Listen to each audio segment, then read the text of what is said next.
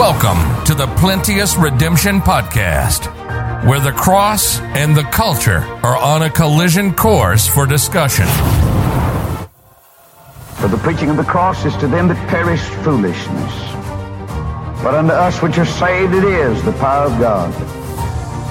For it is written, I will destroy the wisdom of the wise, and will bring to nothing the understanding of the prudent. Where is the wise? Where is the scribe? Where is the disputer of this world? Hath not God made foolish the wisdom of this world? For after that in the wisdom of God, the world by wisdom knew not God. It pleased God by the foolishness of preaching to save them that believe. For the Jews require a sign, the Greeks seek after wisdom, but we preach Christ crucified Unto the Jews a stumbling block, Under the Greeks foolishness. But unto them which are called both Jews and Greeks, Christ, the power of God and the wisdom of God. Now, here's your host, Thomas Irvin.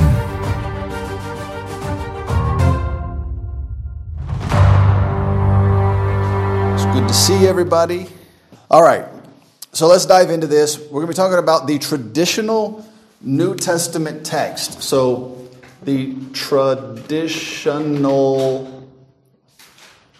text. All right, that's the one that, that we've been trying to follow throughout history, and we've seen that it somehow it was not edited, it, it was uh, there was no change made to it. The people in possession of it caused it no harm. Um, now, the people who, who possessed it was the Byzantine Empire. The, you know, the, of course, you remember the traditional text is the Byzantine text, which is also the majority text, and that's important because nearly all manuscripts are in this camp. So, almost all the extant manuscripts that exist can be placed in the traditional text lineage, line, camp, however you want to however you want to say that. So they are consistent and they are numerous. there are lots of them. You know, how, how could you have thousands of a particular lineage of text that all agree across the board?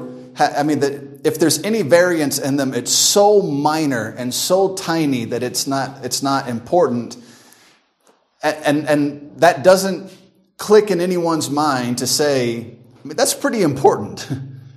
Because we're, we're talking about hundreds to, to about a thousand years worth of manuscripts that all agree with each other, spread across the globe in the hands of different people, the majority of which was in the hands of the Byzantine Empire, and somehow they didn't get edited or changed or, or ruined in any way.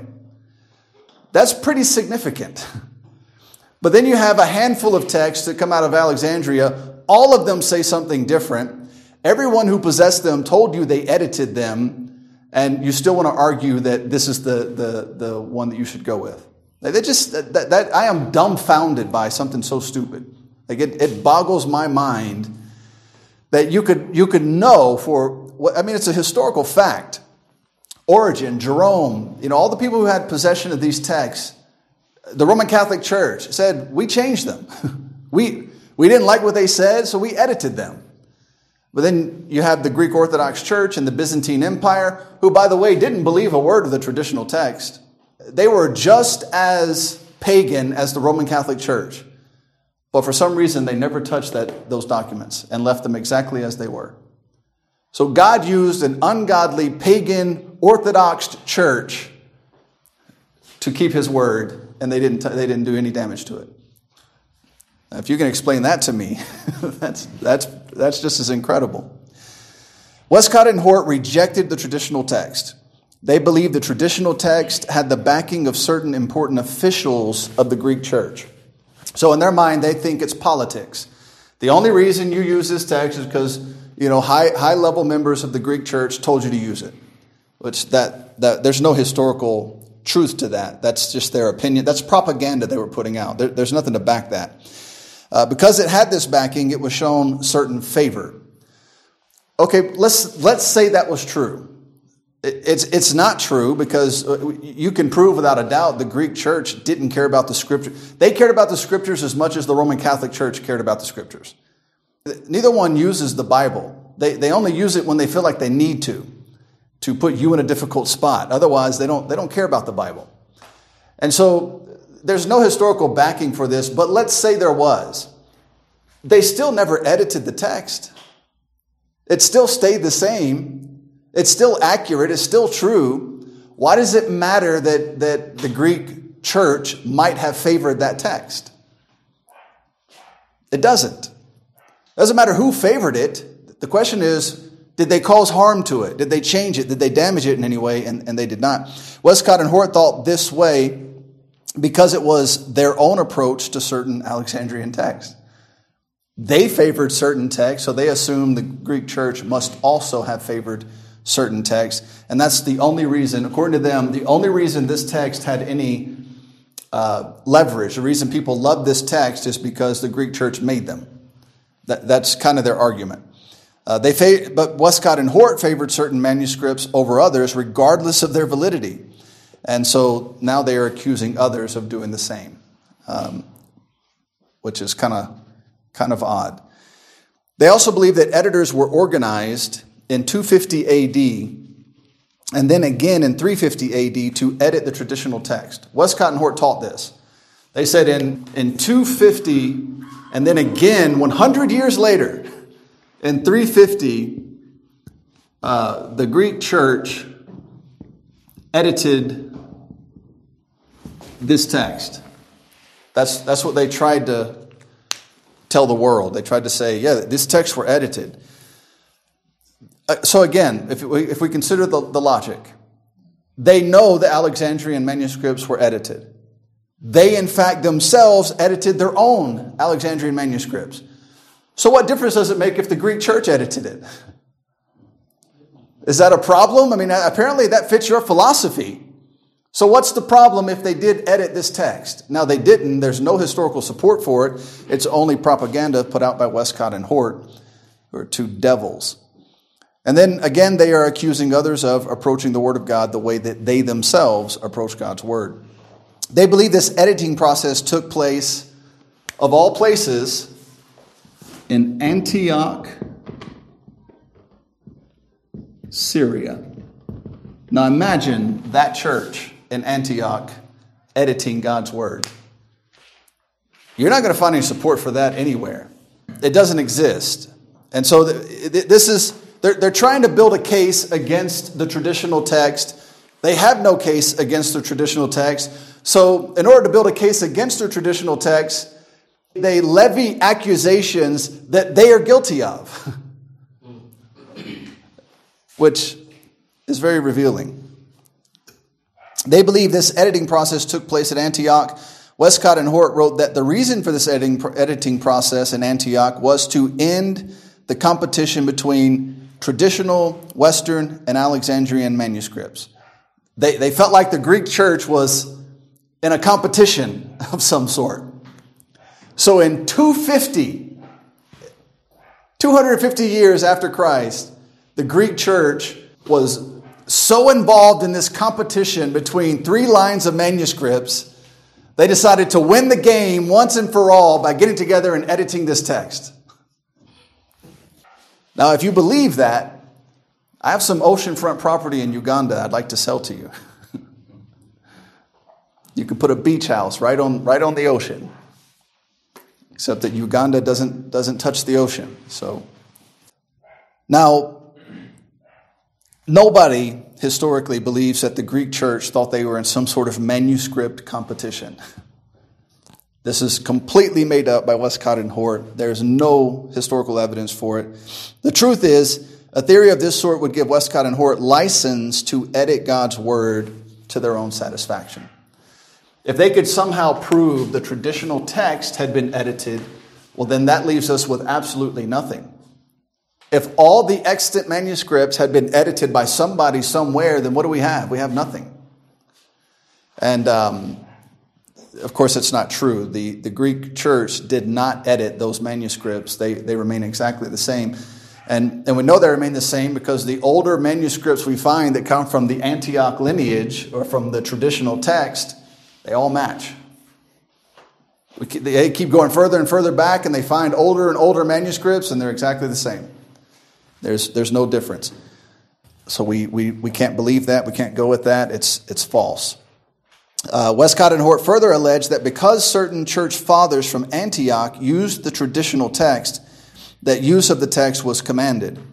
And again, what, what that has to do with anything. Okay, Pastor Paul says if you want to attend our church, you need to use the King James. If you're going to use an English Bible, you need to use the King James Bible. Does that mean that there's something wrong with the King James Bible? No. In fact, he's trying to tell you that it's, a, it's, it's superior. And so there, there is no validity to the idea that the Greek or that church fathers uh, from, from the traditional tech lineage commanded people to use the traditional text.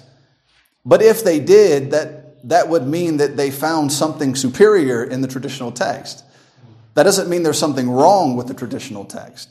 It, it, so the argument makes no sense. There's, there's, no, there's no logic to it. Their hope is they can convince enough people to, to buy into it and if enough people buy into it, then when they go and edit their own document and then force it upon people, they can say, well, that's what they did, so it's okay for us to do it. It worked to a small extent, but not to as large of an extent as, as they had hoped.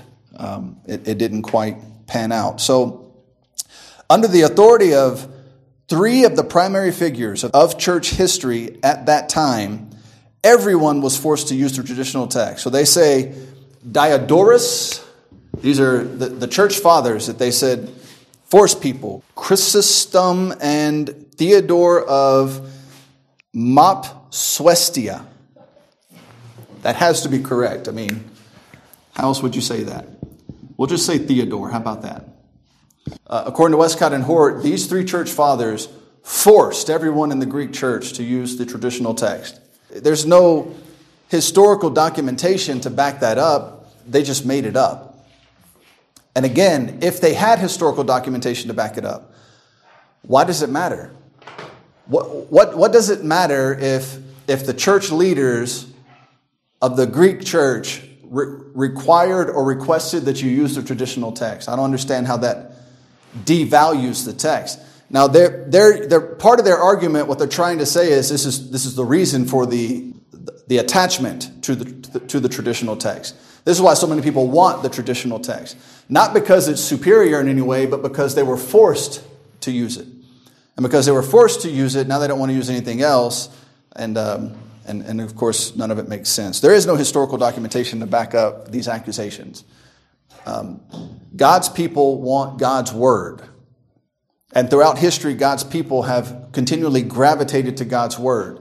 Something new comes along and they say, oh, you know, we have this, this wonderful new you know, version of the Word of God. And then, the, and then God's people look at it for a year or two and they say, no, this is not going to work. And they, and they end up throwing it to the side and moving back to God's Word.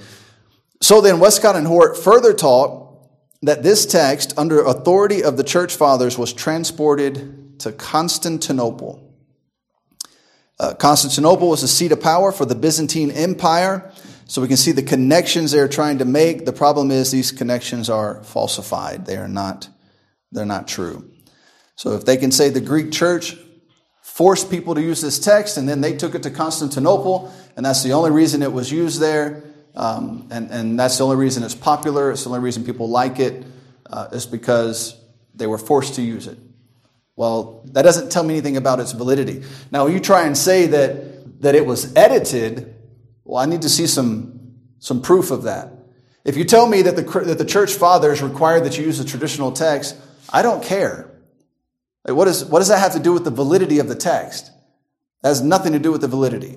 It doesn't, it doesn't, it doesn't demonstrate to me that it was edited, damaged, changed, or, you know, that it has errors. It just means that a certain group of people preferred to use it and, and their church leadership, you know, told them if you want to come to church here, you got to use this Bible. I don't, I don't see a problem with that. But when you say it's edited, now we got a whole, now we got a problem.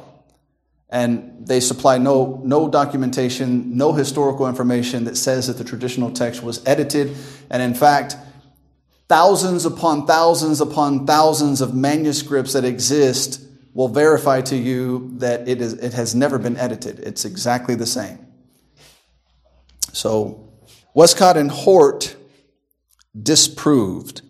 So, after examining these claims from a historical perspective, most modern day textual critics have completely abandoned that, that, th- these theories, these ideas.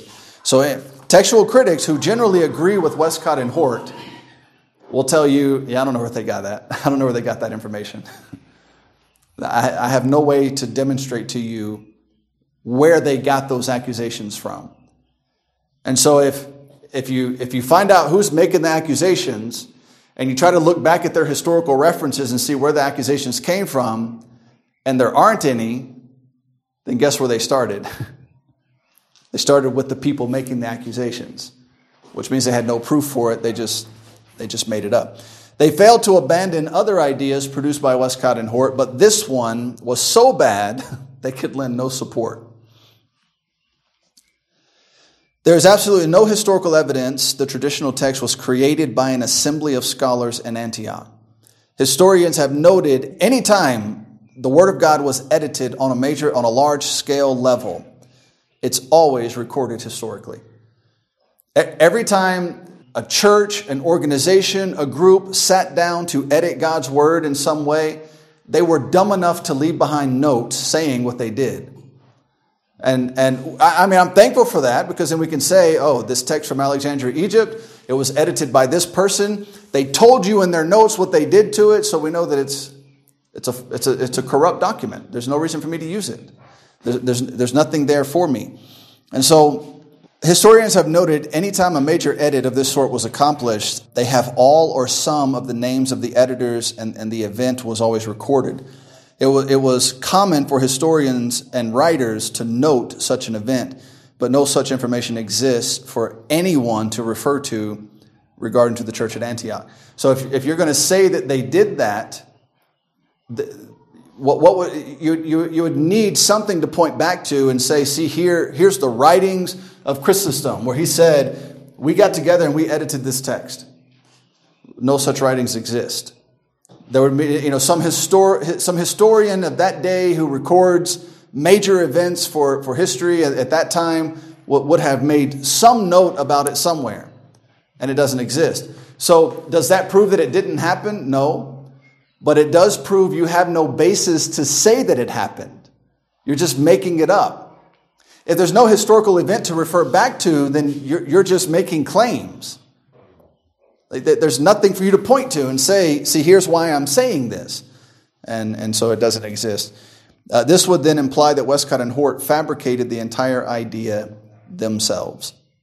Now, the traditional text is not an official text, it is a collective that is often called the majority text. So, you, the Alexandrian text and the Western text, there's such a small number of each of them that, that they can kind of be bundled together into their own, you know, particular group and, and, and they're very characteristic of each other. The traditional text, it's massive. We're talking about thousands of manuscripts that belong to the traditional text. And they can't be broken down into, into small little groups the way that the Alexandrian and Western text can be. And so, because of that, it's often called the majority text.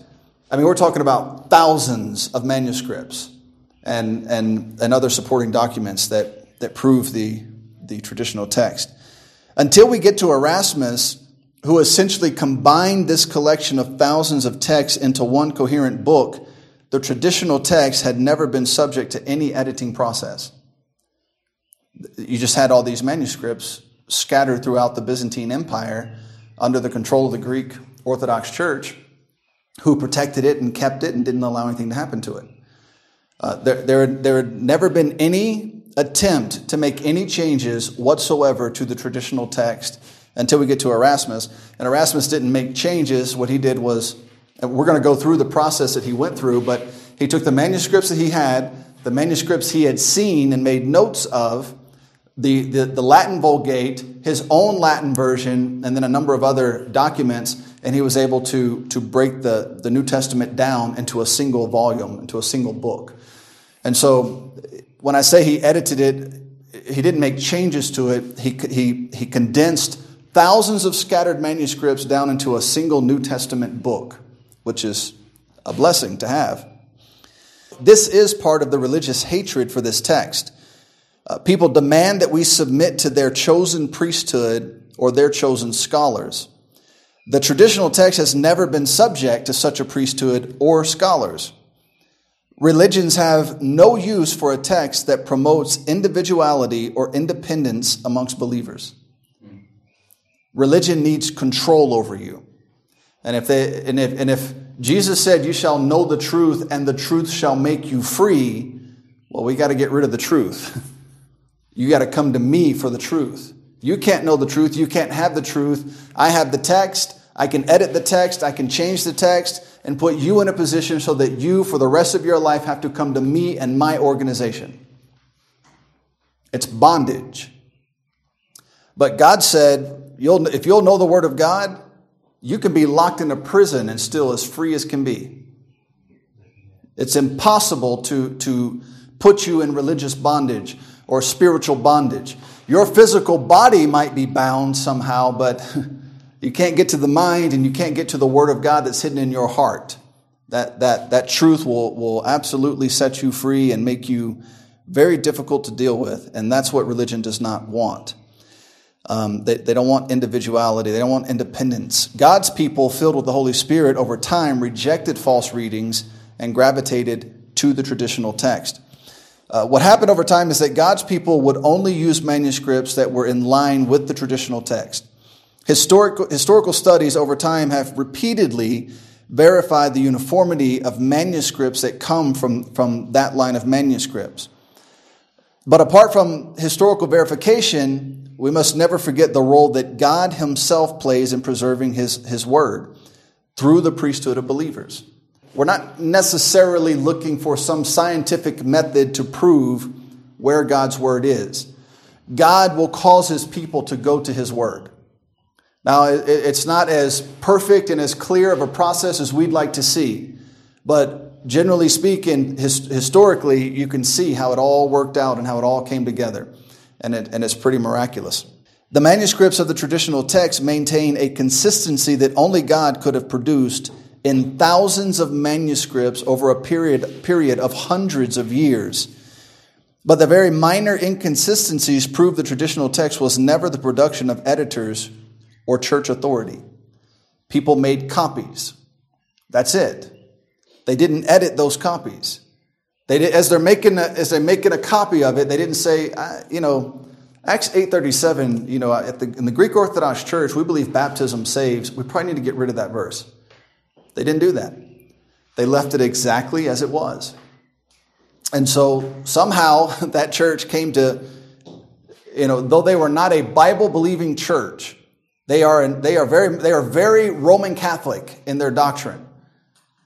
They did not touch God's word and left it as it was. So now, when you look at the, the thousands of manuscripts that exist, you don't see. Remember, we talked about the Alexandrian and the Western text. If you took the book of John that comes from uh, all the, the extant manuscripts of the book of John that come from the Alexandrian line of manuscripts and set them side by side, all of them would say something different. Because they were all edited by different people who didn't believe that they needed to preserve God's word. They needed to fix God's word in their mind. But you take all the extant manuscripts from the book of John, from the traditional text, they are unbelievably similar. They're almost exactly the same. And any variance between them is insignificant. It's not like an entire verse is missing or, or you know, uh, I mean, it, it, it, it's, the, the differences are so minor, it does no damage to the text. And you have so many of them, you can find out where, where the minor differences came from, if that makes sense. You know, you're, you're not left trying to figure out, well, which one is correct. Well, you have so many from from, from way back until the 16th century that you can look through you can, you, and you can determine where a mistake was made or where someone copied something incorrectly or part of it might have been missing or, or you know, something to that effect. So there, there's just an overwhelming amount of evidence to determine what the manuscripts said and what we need to translate into English or Luganda or what, whatever the next language might be. So that, I mean, that's pretty incredible. I hope you understand how huge that is, how reliable the manuscripts that you have are, and that's where this Bible came from. Versus the, the Revised Version, the Revised Standard Version, the American Standard Version, what I mean, the, the ESV, the NIV, every one of those say something different, and every one of those came from a different Alexandrian manuscript. So it's just a whole world of confusion. It makes no sense. Nothing fits, nothing works. So um, many people have bought into Westcott and Hort's fabricated accusations, and they still repeat them today, and they don't even know where they came from. You know, they, they, they, they accuse the King James Bible of the same things that Westcott and Hort accused the traditional text of, and they don't even know where those accusations came from. They don't know why they're saying it, and if you ask them to show them proof, you know, if they make an accusation about the Bible, show me your proof. Well, I don't have any proof. I just heard somebody say this and I thought that sounded good, so I thought I would say it. well, unless you have something to back it up, then I don't want to hear it. And there are a couple of people. The, the biggest one is a man named James White. Anybody heard of him? Some of you listen to preaching online and things. James White is that man that man hates the King James Bible with a passion. And he's a he's kind of a famous preacher today. He's well known in the apologetic circles. So he, you know, if, it, apologetics is the the idea of defending the faith, and it comes from the word apologia, which you know again refers back to a language that, that nobody knows, but they feel like they need to use it. And so he, he's well known for his apologetics, but he hates the King James Bible. So he spends, now imagine this. You are what's called in the Christian world an apologist, which, uh, what that means is you have taken it upon yourself to defend the Word of God, but you spend the majority of your time tearing down the Word of God. So you're supposed to go to lost people and help win them to the faith and, and, and, and bring them into Christianity. And then the other half of your time, you tear down the words that you need that are supposed to help you bring people into Christianity. That, it makes no sense. And that man hates the King James Bible and fights hard against it. And, and so he, he's, they still exist today. He's He's completely ignorant. He's, he's, a, he's a Calvinist. He's, he's, he's, any number of things and um, has no clue what he's talking about. And, uh, but he's very popular and he has a big following and he writes books and, and you know, he preaches online and, and uh, he gets called to give speeches and do all sorts of things. So, um, so he gets away with it. And a large portion of the Christian world has bought into his ideas. Where did he get those ideas? Westcott and Hort. His ideas are not original. He didn't discover something and, and figure out that there were problems with the King James Bible. He learned it from somewhere. Now, thousands and thousands and thousands of people who, who claim to be Christians listen to James White on YouTube. And what are they being taught? You need to be a Christian. We need to believe God's word. Oh, by the way, you don't have it.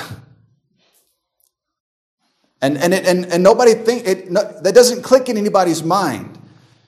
You know, they, they, he wows them with his apologetics. And, and a good apologist is very interesting to listen to because they know how to deal with lost people. And an apologist, typically, they deal more, they don't, they don't witness the way that we go out in the street and witness with most people. They, they like to try and deal with high level people like, you know, atheists and scientists and people of that sort. So people who, who like to call themselves apologists, they don't go out street preaching in the street and try to win the common man to the Lord Jesus Christ.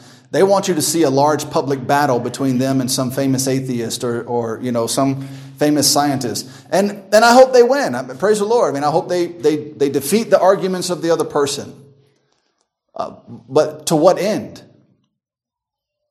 I mean, it, imagine if James White convinced Richard Dawkins, one of the world's most famous atheists, who hates God, mocks God, mocks God's word, he's supposed to win that man over to the word of God, which, by the way, you don't have. It doesn't exist. But you need to come over here. For what? There's nothing over there. If you're going to tell people what we believe is based on God's word, but we don't have God's word, though we have a bunch of translations in the English, we have a bunch of versions in the English language, just pick one. Well, they all say something different. Which one should I pick? Well, whichever one you want. just not the King James Bible. Any one but that one is okay. I mean, imagine trying to, you're trying to win somebody. You need to come over here where we are. It's blessed over here. It's wonderful over here. We have God's word over here. And then they get there and you say, well, you know, we don't really have God's word. We just have this book that we call it a Bible. And uh, some of God's word might be in there, but I mean, glad you're here, but I, I kind of lied to you to get you over here. it, it makes no sense. It's, it's completely illogical. Now, why the traditional text? The traditional text has been scrutinized and tested and ridiculed relentlessly throughout history, which you would expect of God's word. The devil is going to rail against God's word. If you want to know where, you know, uh, Muslims always ask me, they, they say, there's only one copy of the Quran, which is not true. The Quran has been translated into many languages. Not only that, Muhammad himself said, now you th- imagine this. You're a prophet of God, right? And somehow, this according to Muhammad, the devil tricked him into accidentally putting in more than 200 verses into the Quran. But they found out which ones they were and they removed them. Yeah, praise the Lord. I could hear Moses now. Oh, Lord, I was writing the Ten Commandments the way you said, and the devil tricked me into putting a, I mean, imagine that. And so Muslims will tell you there's never been, you know, we, we only have one copy of the Quran, which is completely, it's, it's false, it's a lie. But they like to come to me and they like to say, you know, why do we have one copy of the Quran in Arabic, but you have, you have many copies of the Bible in English? Why, why, why is that? Well, the answer is very easy. What does the devil care about the Quran? It's a lie in the first place. He's the father of lies. It's completely false. Why would he need to attack it? Well, what about the King James Bible? It's God's word. It needs to be attacked. And yet it's attacked, and it's attacked, and it's attacked, and it's attacked. And here we are 400 plus years later, and it still stands strong with no problem whatsoever. What other book do you know can stand up to that type of scrutiny and survive? There's not one. Scholars have set themselves against this text with unreasonable bias and prejudice. Universities have condemned this text. They have done all they can to elevate manuscripts from different sources or to just get rid of it altogether. So, why does the, the traditional text survive? And why do God's people insist it is the Word of God? The traditional text is the Word of God scattered across the world in Greek form. Historically, the Alexandrian text and Western text departed from the traditional text. So they started here. And, and there, there, there is, there's a good amount of, uh, of historical documentation to, to demonstrate that. So the Western text and the Alexandrian text started out as the traditional text. But once it got into the hands of people who believed that the Word of God was subject to them, they, they edited it, they changed it. There's plenty of historical evidence that would go back and that would demonstrate that. We can follow that fact historically. The men in control of the manuscripts that follow these lines were open about the edits that they made. They, they thought it was a good thing and they wanted to tell you about it. so they, in their writings, they, they would tell you what they what their opinion is of the Word of God. They'll tell you uh, um, one of the things we're going to learn about the King James Bible when they were putting it together. They put rules together that, that the, the translators had to follow. And one of the rules was that they could not add their notes to a text. So when you got it, it was like this. It was just, it was just the Word of God. The way every other translation before that worked, you would have a verse and then maybe at the end of that verse or in the middle of that verse, the translator would put his explanation of why he, he, he rendered the verse that way. He translated it that way. And so King James of England, he hated that. He said, get rid of those stupid notes that, that are in the text. And so one of the rules was that, that they, they were not allowed to add their notes. And, and one of the, the other reasons for that is that would be leading. You know, if, if, a, if a translator put his notes in there as to why he thought it should say what this said, it would then lead people reading it, it would almost force them to, to follow his explanation. It, now, when you have it just like this, I, I have no. This, this, is a this is my street preaching Bible. It has no red letters in it. It has no cross references in it. It has no notes in it whatsoever. It's just the Bible. So it's up to me to read it, to study it, and to run the cross references. And so it gives you the individual responsibility to figure out what the Bible says rather than, well, the translator said this, so it must be true. Well, that's his opinion. I mean, it, there might be some validity to it, there may not. And so King James wanted that kind of stuff, that stuff removed.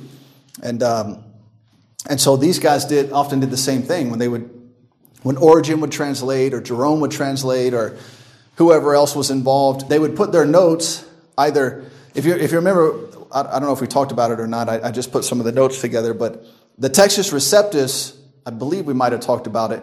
Uh, when, when Erasmus put it together, at the end of the Textus Receptus, he put his notes rather than putting it into the text. Well, oftentimes, Origen, Jerome, and other translators would put it in the text itself, in the verse itself.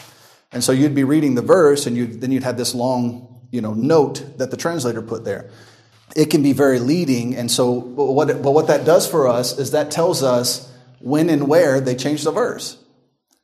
If they put their notes in the text and you have their text, you can say, he said right here, I don't think this, this phrase or this word should be here, so I removed it. and, and, and you have ample evidence of that. And so I don't understand why there's an argument. You have no way to demonstrate that happened to the traditional text. You can absolutely prove that that happened every step of the way in every form of the Alexandrian text. So you know that they did that. Why are you arguing in favor of that text? It, it, it, it makes no sense. It, it, it blows my mind, but you can find no such historical documentation regarding the traditional text. Therefore, the traditional and the Alexandrian follow two completely different plans throughout history. The Alexandrian text was subject to man. That's man's words, with a little bit of God's word in there. The traditional text is God's word with none of man's words in there. And so I, I want to stick with God's word.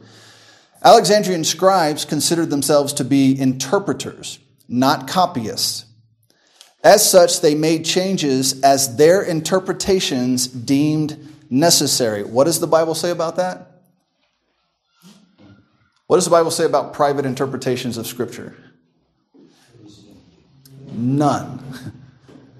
But here, these men are supposed to be copying the Word of God. Instead, they are interpreting the Word of God and then giving you what they have interpreted and, and expecting you to, to follow suit. These men considered themselves to be in a position to improve God's Word. Now imagine putting yourself in that position. Nobody else would put you there that I know of. I mean, I, I guess throughout history, certain Roman Catholic popes and, and, emperors and things like that did ask for men to, to bring them a copy of the Word of God or, or to translate a copy of the Word of God. Uh, I don't know what the rules were for that, but what they ended up getting was an edited version of God's Word. It was not a, a pure translation like we ended up having with the King James Bible. Alexandrian Western texts were considered prestigious and still are for some reason. The Alexandrian text came from Alexandria, Egypt, which was the home of the great philosophers of the day. Alexandria had a great library that was considered the greatest collection of knowledge in the world at the time until Muslims came in and burned it to the ground. now, portions of it escaped to Rome, and so some of it survived, but the majority of it was burned down. Um, likewise, the Western text came from Rome, the world's greatest power at the time political power. what business does a church have being a, a political power that rules the world? there, there's no place for that at all. You don't, you don't legislate God's word, you preach God's word, you teach God's word. As the Roman church became more dominant, their text also gained in prestige. Both the Alexandrian and Western texts were subject to the same mentality. They were departures from the true traditional text. With this attachment to philosophy as well as Rome, the rich and scholarly of the world all wanted to get their hands on manuscripts that came from Alexandria or Rome. You can see the, the, the intellectual and elite coming together around this.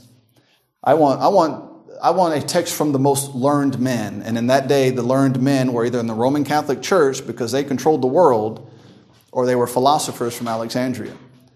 And so that, that gave this, this aura of prestige to these documents. You know, people wanted them, they desired them because in their minds, you know, Origen put that together. Origen was a brilliant man. well, he was intellectually, but spiritually he was very stupid. So was Jerome and, and the other philosophers who were in the school of, school of, the, school of the scripture uh, under Philo. So with this attachment to philosophy in Rome, the rich and scholarly came together and they wanted, but somehow God's people never departed from the traditional text.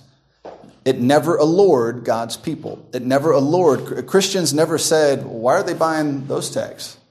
Maybe we should switch to that text. no, Rome would have to force their, their, their Bibles on their people because their people refused to go. When they made the Latin Vulgate, nobody wanted to switch from the old Latin Vulgate to the new Latin Vulgate. So they had to force you to do it. And what that meant is you do it or you die. That's if you could even have a Bible. Most of the time, they kept the Bible in the, in the church, and you had to come to the priest in order to see the Bible. It, it was, you know, they have not exactly been a beacon of freedom and, and liberty throughout their history. God's people were not impressed with prestige, they were impressed with God and His Word.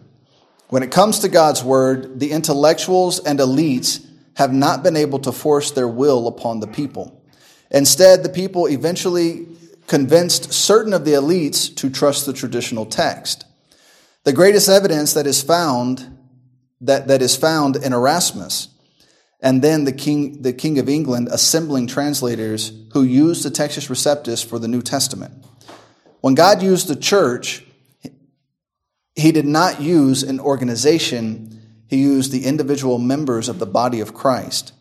We have that same responsibility today with the English Bible. So there was no collective organization that existed. And we're going to go through the details of how, how the King James Bible came about. Why, how did the King of England, the new King of England, become interested in translating a Bible?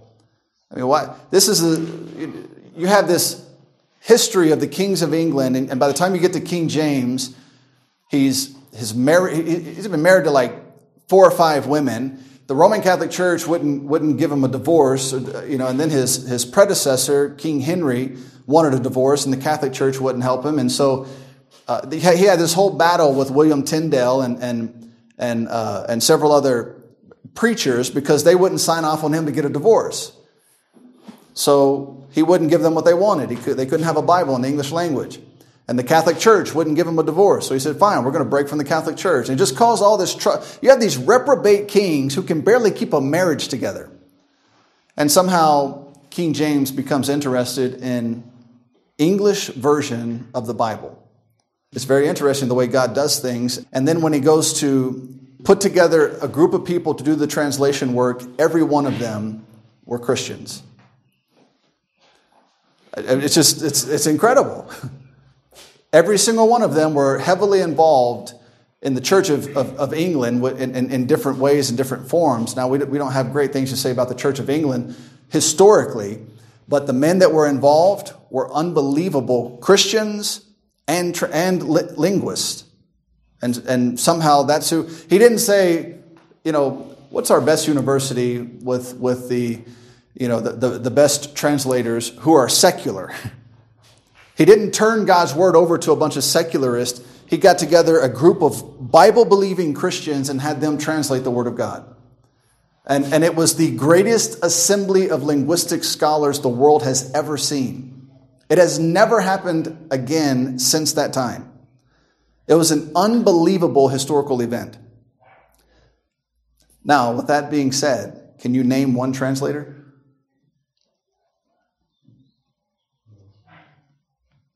The greatest event in human history for the English speaking world, of which you're a part, and nobody has a clue who they are.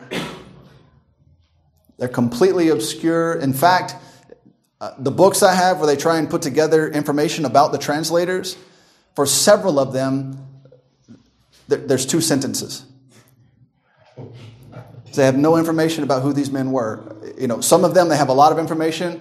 Others of them, these men didn't do it for personal glory. They didn't do it to be well known across the world. They didn't do it for, for the historical significance. They loved God's word and they were used in an incredible way. No book has changed the world more than this book. And, and if you go and ask 100 people, name one King James translator, they couldn't tell you a single one. In fact, what they'll tell you is wasn't King James a homosexual? wasn't King James, didn't he get a divorce? Why did he translate a Bible? He didn't translate a Bible, you idiot. He put together a team of people to translate the Bible. All right, so versions of the traditional text. A version is essentially so so when you see version in these terms it equals translation. So a version is a translation, all right? It, means it was taken from from our, Greek starting point. All right, so so a version is a translation essentially. Uh, so we're going to look at just a couple of versions. So, it's important to remember I want you to decide to be King James only. And that's, that's good. That means you believe the King, the King James Bible is the only Bible you use. And if you get a Luganda Bible that is accurate with the King James Bible, praise the Lord, you can use that as well. But I don't want you to buy into King James only propaganda. And, and what many of these guys teach is that the Bible can only and has only ever been able to be found in the King James Bible. No other Bible exists or has ever existed that you can call God's Word. And that's just simply not true. Uh, and, and so, while it'd be good for you to say, I only believe the King James Bible and here's why, it, it would not be good for you to adopt the negative aspects of the right camp, if that makes sense. You want to be in the right camp, but for the right reasons. And and it could, there is plenty of historical and spiritual and biblical evidence and reason to believe the King James Bible is the perfect Word of God and that we should use it. There is no reason to believe that God never, ever put His Word in a single other language ever throughout history, because it's just not, it's just not true. All right, so first you have the Syrian church. We spoke of the diatessaron, which was assembled by Tatian. We've talked about that. It is a harmony of the Gospels. It was assembled using the Western text. While we do not use the Western text due to its corrupt nature, this document played a major role in further identifying. We have what? Four Gospels, and only four.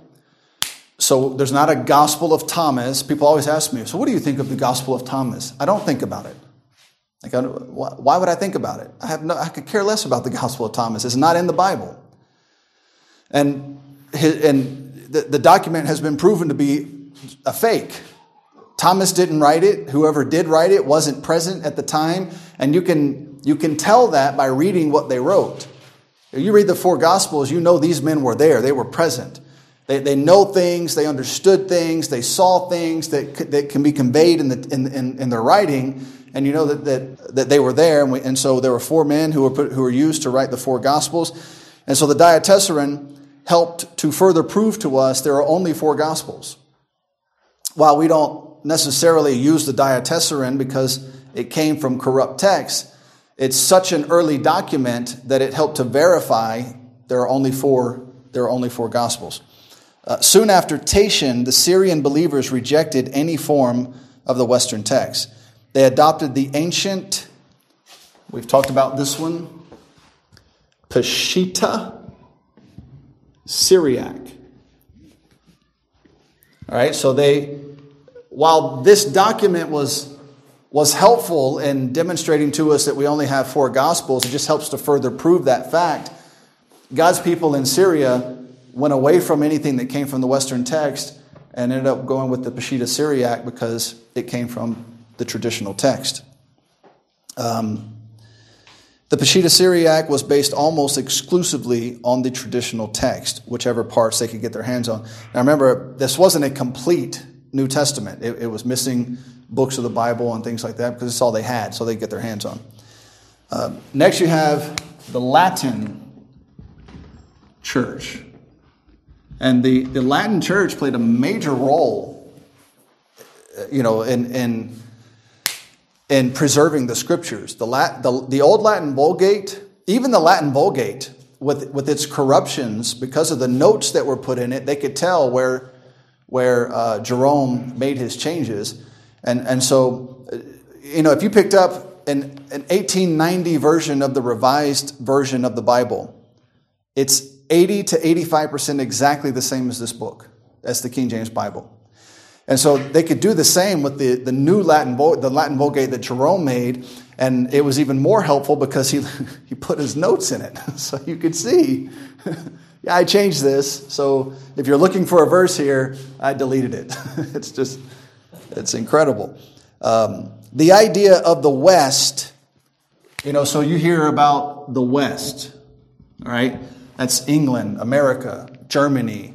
Um, you know, the, the, the West is a, is a very broad collection of ideologies who got their, their ideas about government and, and, uh, and civil life basically from Greek philosophers. So, Greek philosophy and, and, and Roman republics played a major role in the direction that the West as a whole took.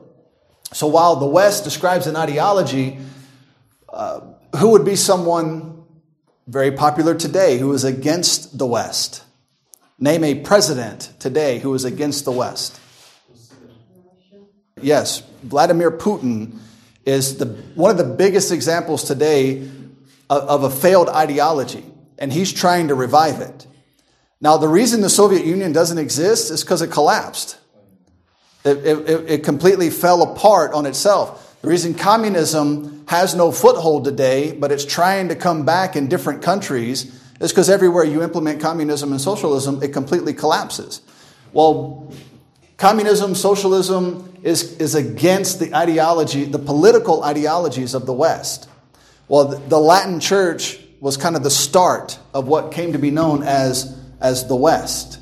And, and um, in all of its power and, and thinking.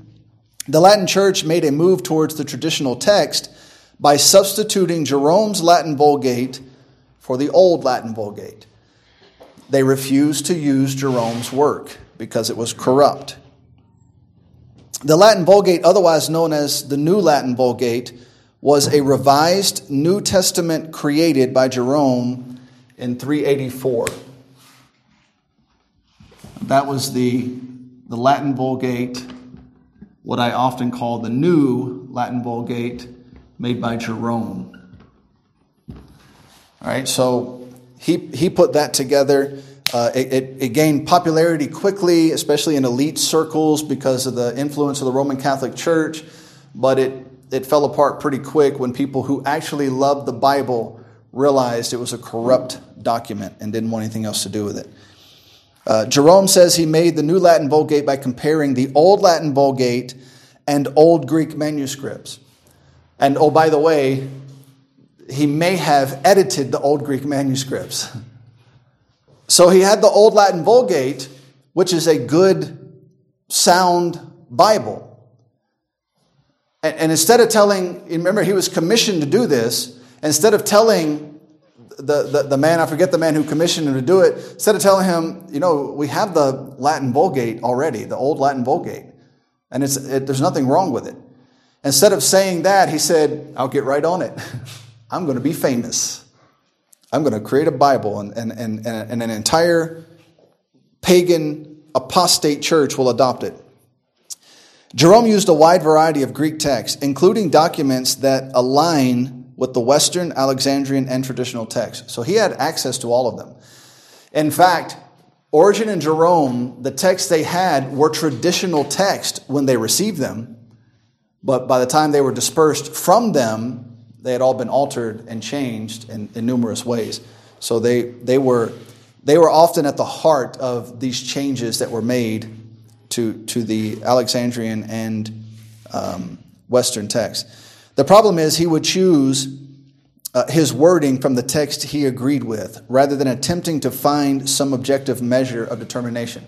So imagine if you have three, te- three, three texts you have the traditional, you have the Western, and you have the Alexandrian.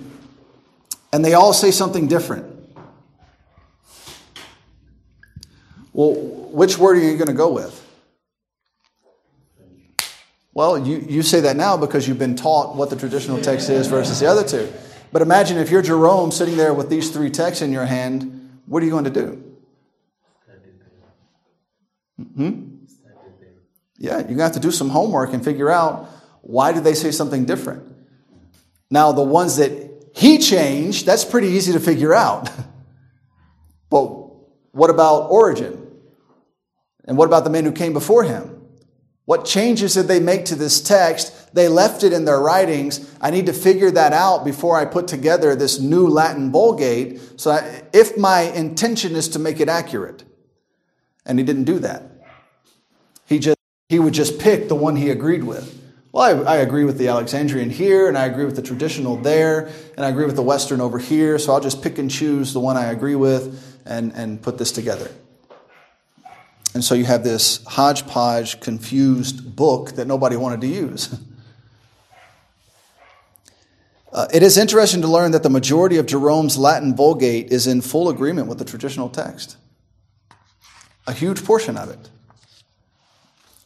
You know, so that means he had it. He could have used it for the entire the entire process, and possibly have come up with an accurate Bible, an accurate and new version of the Latin Vulgate. But he didn't do that. And so that's why you'll see even Erasmus often used the Latin Vulgate, Jerome's Latin Vulgate at times to compare uh, some, of, some of the text, some of the manuscripts that he had. Now, he relied, in terms of manuscripts, he relied on traditional te- te- Greek manuscripts to make the Textus Receptus, but he often used the Latin Vulgate uh, as, as a reference to see if what he had his own Latin version that he had made and he had Jerome's Latin Vulgate, and he would use it to compare what he, what he had in front of him. And so, and so Jerome could have put together an excellent work here. It could have been something that people would have used and cherished and, and maybe even have been better than the old Latin Vulgate. Possibly. I have no way to tell. I don't, my Latin's not very good. So, so there was no need to make any revision in the first place but Jerome followed the instructions given him, and his final result was a text that was nearly the same as the text he began with. So imagine you have the old Latin Vulgate, which is made from the traditional text. You're trying to make a new Latin, Latin Vulgate, and 90 95% of the new Latin Vulgate is the same as the old Latin Vulgate because it came from the traditional text. You could have just left it alone and said, oh, you know, I mean, we have one already. It's, it works. You should just use this. And no, he didn't do that. All right. Next, the Coptic Egyptian church. Now, remember, this is in Egypt, so you have to be careful because many, most of the documents that came out of Egypt were corrupt. But when it came to the Bohairic manuscripts, Remember, Bohairic was a, a dialect of the Coptic language.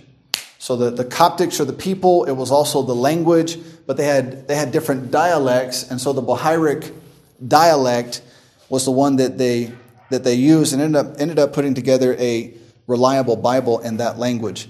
Um, so studies of the Bohoptic, the Bohairic Coptic New Testament have shown it descends from the traditional text. Passages that would have been altered if the version came from Alexandria were not altered at all. Bohairic manuscripts exist that agree with the Alexandrian line, but somehow a group within the Coptic church followed the Syrian Latin churches in rejecting the Alexandrian manuscripts. So you have two lines of the Bohairic version. One sticks with the traditional text, and the other is Alexandrian in nature. So, so you, you, you have one that is a Bohairic version that, that perfectly agrees with the traditional text. So if you spoke Bohairic, I would warn you to be careful. All right, the move towards the traditional text. Let's try to get through as much of this as we can before the break. During the Middle Ages, this would be the fourth through the 16th century, centuries. All right? This is called the Middle Ages there is a shift, there was a major shift across the world away from Alexandrian uh, manuscripts to the Byzantine or traditional manuscripts. It, it, was, it was almost like a coordinated move, but nobody was doing the coordinating. Well, somebody was. he that sitteth in the heavens shall laugh. Textual scholars try to blame this shift on Greek monasteries. So again, they try to go back and say it must have been those, those Greek churches. Well, then explain to me, explain, explain the Bohairic version to me then. How's a Coptic church in Egypt who, ha, who is not under the Byzantine Empire moving away from the Alexandrian text into a traditional text? And this happened in multiple places across the world where people who had only had some version of the Alexandrian manuscripts in their language shifted away from anything that was Alexandrian in nature, nature and went to the traditional text. So, uh, I mean, if you can explain that to me, that would be great. They claim the traditional Byzantine text was created by monks from an Orthodox background, manufactured, that these monks manufactured the traditional text and then mass produced it to flood the world. Now we're talking about the 4th to the 16th century. You explain to me how some monks in a monastery were able to mass produce from the 4th to the 16th century the traditional text and then ship it around the entire world for everybody to break away from the Alexandrian text and move to the traditional text. Anybody explain that? You couldn't do that in Uganda today, much less in a, in a Greek monastery by a monk in the fourth century, somehow tricking the entire. They don't have TikTok. I mean, they don't have YouTube. They, they can't influence the entire world. They're in a monastery in the middle of nowhere, and they don't leave the monastery. So, how do they do this? They didn't. I think God did it. The trouble with that idea is these monks were of the Orthodox Catholic background, a church well known for its love of the Alexandrian text as well as a tendency to edit documents as they desire. Oh, yeah, and there's that. So if, if, if, a, if an Orthodox church who thinks and whose doctrine is similar as, as the Roman Catholic Church was going to mass produce a text and try and trick everybody into switching to that text, you think they would have left the traditional text alone? No, they would have made their own Bible. And they didn't do that. So that makes it kind of hard to believe this happened. Um, the Middle Ages were a time of spiritual decline and apostasy. But somehow during that time, the dominant text read and used by the Greek church was the Byzantine text. It, it, it's so mind boggling that the, the Greek church, which again is just as pagan as the Catholic Church, they stuck with the traditional text and made no changes to it. It's, it's, it's, it really is incredible. It's, it's the preservation of God. In various parts of the world around the same time, there was a move by large groups of churches away from the Alexandrian text to the traditional text. As, as hard as critics try, they have no valid explanation for such a move. God was preserving his word. The scribes within the Greek church were almost solely responsible for copying the traditional text. As such, God used the Byzantine Empire in a time of apostasy to preserve documents they did not even believe. Amen. This was accomplished without the transfer of Mary worship, saint worship, or image worship. None of that was put into the text. All of which the Greek Orthodox Church believes, just like the Roman Catholic Church. And you can find all these things in the Roman Catholic Bible, but you can't find it in the traditional text, which the Greek Church was in control of. As these documents grew in the Greek Church, they failed to make their way into, as these doctrines grew in the Greek Church, they failed to make their way into the traditional text. All right, so uh, the Protestant Reformation, as the traditional text made its way east toward Europe, when it arrived, with, it arrived without Greek philosophy. Now that, that's huge because Greek philosophy, I mean, the world loves Greek philosophy. They almost treat Greek philosophy the same way they treat the Bible. Um, you know, they, they almost, you know, it's, it's like Jesus and Aristotle are the same. Um, and, and it's, it's ridiculous. You know, you have the, the world's religion is, G, is Jesus, Plato, Aristotle, and Gandhi. And, and that's who everybody loves. And, and, they, and, and the world, the secular world, thinks of those guys, those people, those men as being equal to each other. It's the same. Greek philosophy, along with Orthodox doctrine, prevented the Greek church from breaking free from apostasy. But the Latin church, with its old Latin Vulgate, as well as the incoming influence of the traditional text, it created the scene for the Protestant Reformation. The Protestant Reformation was, was met with the printing of, of Greek New Testament uh, uh, of Greek New Testaments.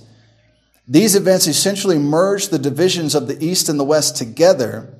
With that came a resolve to live by Scripture and to break from religious bondage. This was the beginning of God's light spreading throughout the entire world. So it's kind of as, as, the Latin church which came to be known as the West, the East and the West kind of met there. And they brought, you know, they brought their Greek philosophy, you have the religious bondage, you have all these things coming together. But with all that came the traditional text. And and then Erasmus puts it together and it begins to be printed and it begins to be disseminated. And so everybody can now, or many people can now have a copy of it and they can read it and see what it says and it just kicked the door wide open and tore the Roman Catholic Church apart. And from there, the world was plunged into light. No more philosophy, no more religious bondage. Now we have the Word of God. And, and that changed everything. We hope you enjoyed this podcast. You can learn more about our ministry by visiting www.plenteousredemption.com. You can hear more Plenteous Redemption podcast audio at www.plenteousredemption.media. Please comment below if this podcast has been a help to you. Also, inform us of future topics that would interest you. Thank you again for listening to the Plenteous Redemption podcast.